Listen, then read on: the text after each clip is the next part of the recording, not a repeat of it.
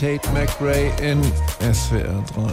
Hallo, Herr Bartsch. Oh nein, der Kienzl, unser Dauerpraktikant. Was ist denn? Was willst du? Heute bin ich hier, um dein Nahrungswissen zu testen. Mein Nahrungswissen. Das klingt total spannend. Und das ist aber hier, wie du weißt, eine Radiosendung und da können wir nicht einfach. Und schon geht's los. Wie wär's zu Beginn mit einem schönen Wurzelwortspiel? Ein Wurzelwortspiel, bitte nicht. Herr Barsch, Ingwer muss es ja machen.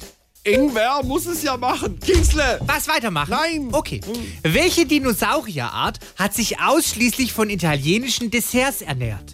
Dinosaurierart, die sich ausschließlich von italienischen Desserts ernährt hat. Welche war das? Das war der Tyrannosaurus Rex. Ah, Kienzle, interessierst du dich für die italienische Küche? nee, danke, wir haben schon eine Küche. Ich meinte Essen. Wir essen keine Küchen. Dann können wir ja jetzt weitermachen. Ab, ab, ab, ab, ab.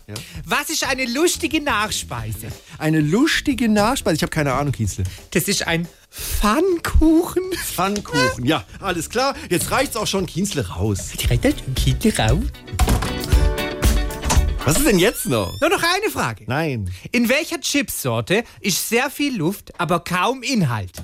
Was? Viel Luft, kaum Inhalt? Wo ist das so? Bei Salt and weniger. Ah, so, denn weniger raus. SWR 3